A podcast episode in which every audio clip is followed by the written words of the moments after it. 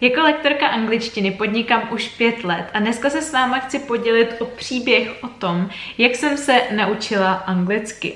Rovnou na začátek chci říct, že jsem nežila několik let v zahraničí, že nemám speciální talent na jazyky, že jsem neměla úžasného učitele nebo učitelku na škole, která mě to naučila a zároveň, že jsem se nemusela sedřít z kůže a vystudovat x učebnic, aby jsem se anglicky naučila. Takže pokud vás zajímá můj příběh, tak rozhodně sledujte dál.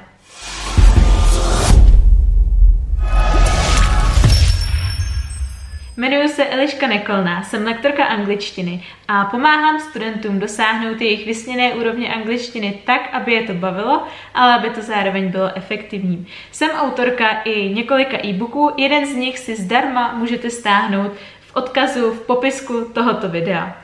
Tenhle ten kanál je tady od toho, aby vám pomohl dosáhnout vaší vysněné úrovně, takže pokud je tohleto něco, co si přejete, co chcete, tak rozhodně nezapomeňte kliknout na tlačítko odběru, ať vám neuteče žádné další video. A teď už se do toho pojďme pustit. Začala jsem s angličtinou ve svojí první třídě. Pamatuju si, že první anglický slovíčko, který jsem se kdy naučila, bylo hippo a byl to roh. A ještě doteď si pamatuju ten obrázek toho fialového hrocha, protože tehdy v té první a druhé třídě to byla spíš jenom taková výuka hrou, naučili jsme se pár základních slovíček, uh, nicméně to byla docela zábava, ale nepamatuju si na to ve smyslu, že bych se v ten moment zamilovala do angličtiny. Vlastně celý moje studium na, uh, na základce a následně i na Gimplu bylo takový takový nějaký. Jako angličtina mi nevadila, ale zároveň jsem nebyla nějaký obrovský fanoušek angličtiny a zároveň jsem v ní nějak zvlášť nevyčnívala, naopak měla jsem z ní dvojky, přitom z ostatních předmětů jsem mývala i lepší známky, takže to už je takový jako první důkaz, že jsem nebyla nějaký jako extrémně talentovaný dítě, který bu, kterýmu by šlo, kterýmu by ta angličtina šla jako hned na první na první dobrou. Já jsem teda, a teď mi někdo zrovna píše, že chce tohleto video, takže je vidět, že jsem se trefila tématem.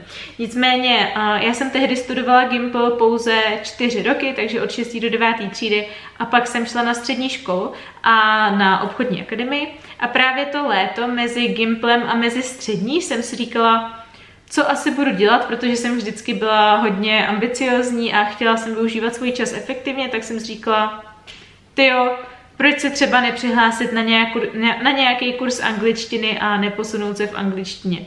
Doteď moc nevím, kde se ve mně tenhle ten nápad vzal, když jsem angličtinu nikdy nějak zvlášť nemilovala, cizí, němčinu už vůbec ne a obecně cizí jazyky. Ale milovala jsem češtinu, ráda jsem psala, tak jsem říkala, hm, tak proč ne. No a omylem jsem se přihlásila tehdy na kurz, který směřoval ke zkouškám FCE. Byl to tří týdenní intenzivní kurz. Pokud nevíte, tak FCE jsou zkoušky na úrovni B2, což je, o, což je úroveň, o jednu úroveň vyšší než je maturita, který většinou dělají vysokoškoláci dospělí, aby se prokázali, že mluví plynule. Vlastně B2 je taková ta první úroveň, na který můžete skutečně říct, jo, mluvím anglicky, mám dobrou angličtinu, mluvím plynule, dokážu se bavit na jakýkoliv téma. Takže na tomhletom kurzu já jsem se objevila ve svých 14 letech, samozřejmě, že tam byli samý dospělí, myslím si, že nejmladší člen se tam tehdy bylo asi 22, to by tak odpovídalo a jinak tam byly prostě 30 letá paní, 40 letá paní a byla jsem tam fakt jako trošku jak ten v oku mezi nima a vlastně vůbec jsem nevěděla jako na co, že se to vlastně připravu. Nevěděla jsem, že nějaká zkouška přijde. No a pak poslední týden toho kursu z těch tří týdnů, protože to byl tří týdenní kurz, jsem se dozvěděla, že teda v pátek bych měla jít na nějaký státnice, tehdy tomu říkali státnice. Oni to, ona to je vlastně úroveň malý státnice z jazyka. A vzhledem k tomu, že už to bylo jako v ceně toho, co se zaplatilo, tak jsem říkala, no tak proč ne, tak tam třeba půjdu a uvidíme, jak to dopadne. No a shodou okolností jsem tehdy to FCčko udělala, což byl fakt jako pro mě šok, ale byl to ten první zlomový moment, kdy jsem si řekla, jo, tak možná se vyplatí s tou angličtinou něco dělat, možná tam v ní nějaký potenciál bude. A jak jsem potom přišla na tu střední, tak samozřejmě, že jsem byla mezi těma ostatníma, ostatníma dětma naprostá hvězda, protože přišli z klasických jako základek, kde se ta angličtina jako nějak moc neučila a rozhodně neexistovalo, aby někdo z nich tam měl B2, spíš měli všichni takovou A1 až A2, takže já jsem vlastně v jejich, minimálně v jejich očích, myslím si, že jako reálně měla úroveň úplně stejnou jako ta učitelka, co nás učila. Tím pádem se ke mně uh, ty spolužáci chtěli začít hlásit na doučování, já jsem takhle vzala jenom svoji nejlepší kamarádku s tím, že jí pomůžu a učila jsem jí prostě za stovku na hodinu uh, s tím, že mi to mega bavilo a docela jsem se v tom našla. A začala mi to vrtat hlavu a říkala jsem si, jo, to možná není tak špatný nápad. A postupem času, takže od svých uh, 17, jsem začala nabírat takhle studenty na doučování. To byl pro mě asi nejvíc jako oboha- to byla pro mě a doteď je vůbec nejvíc obohacující zkušenost, protože dle mého názoru nejvíc se něco naučíte až v momentě, kdy to máte vysvětlit někomu jinému. Takže tím, že já jsem se na ty, na ty lekce s těmi svými studenty musela připravovat, tak jsem uh, třeba měla lekci, která trvala hodinu, ale reálně jsem se na ní připravovala třeba hodinu a půl ještě předem, aby jsem skutečně tu látku pochopila a abych ji dokázala předat.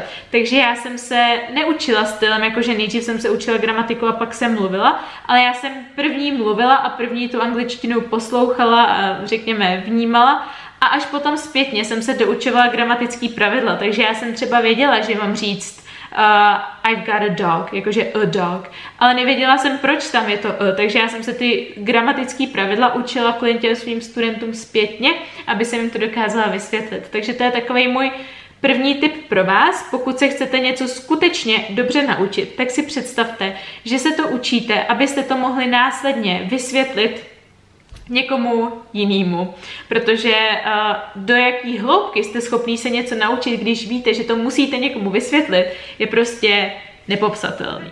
Od té doby, co jsem začala takhle tu angličtinu doučovat, celkově od té střední, tak uh, už jsem jako angličtinou naprosto žila. Já jsem uh, dělala všechno v angličtině, já jsem poslouchala podcasty v angličtině, písničky, koukala jsem na seriály a na filmy jenom v angličtině a buď bez titulku, protože to bylo tehdy standardní, tehdy ty titulky se hrozně špatně scháněly, už tak bylo těžké sehnat originální seriál, na to ještě český titulky, takže to byl hlavní důvod, proč já jsem uměla anglicky tak dobře, protože jsem ani neměla na výběr, prostě jsem tomu musela rozumět.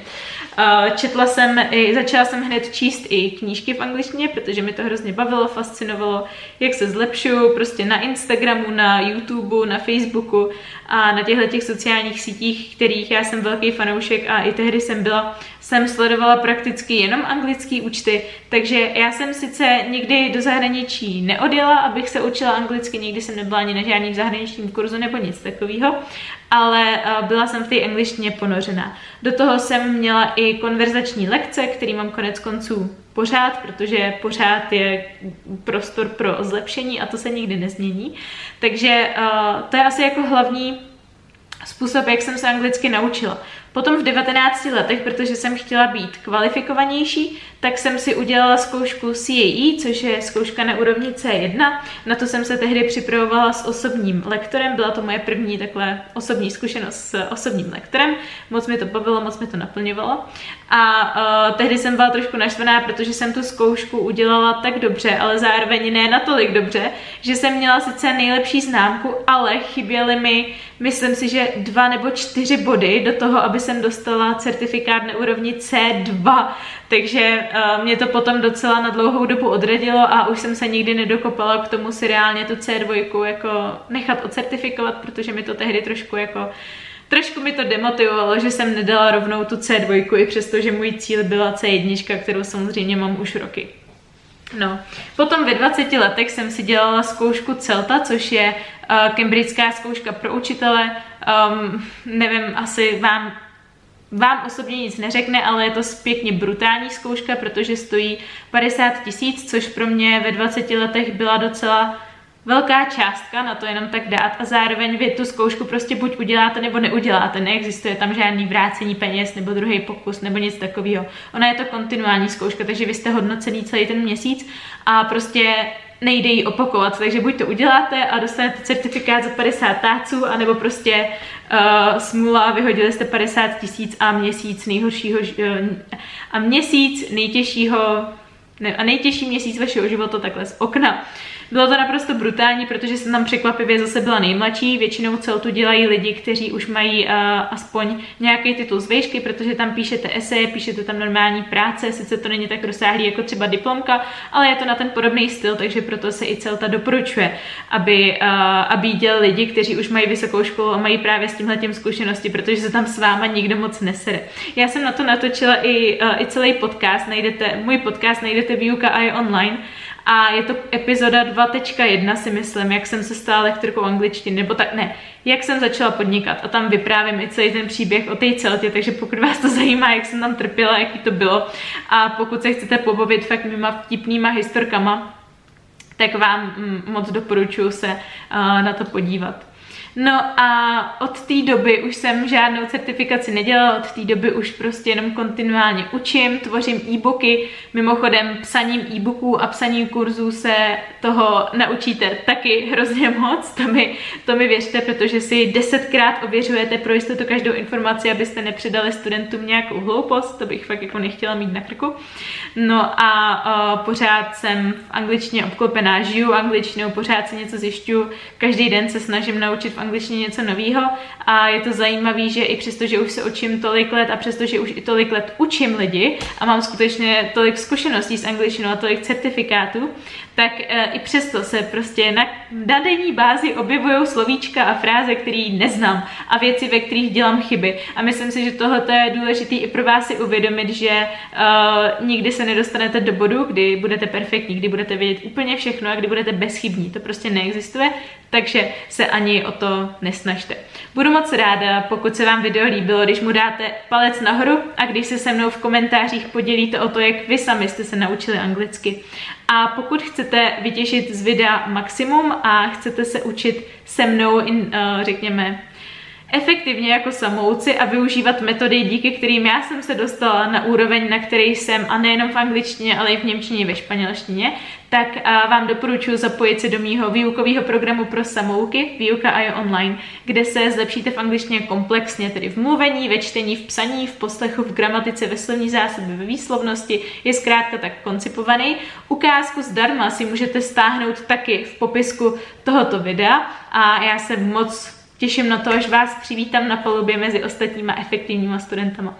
Takže mějte krásný den, nezapomeňte odebírat tento kanál, ať vám neuteče žádné další video a ahoj!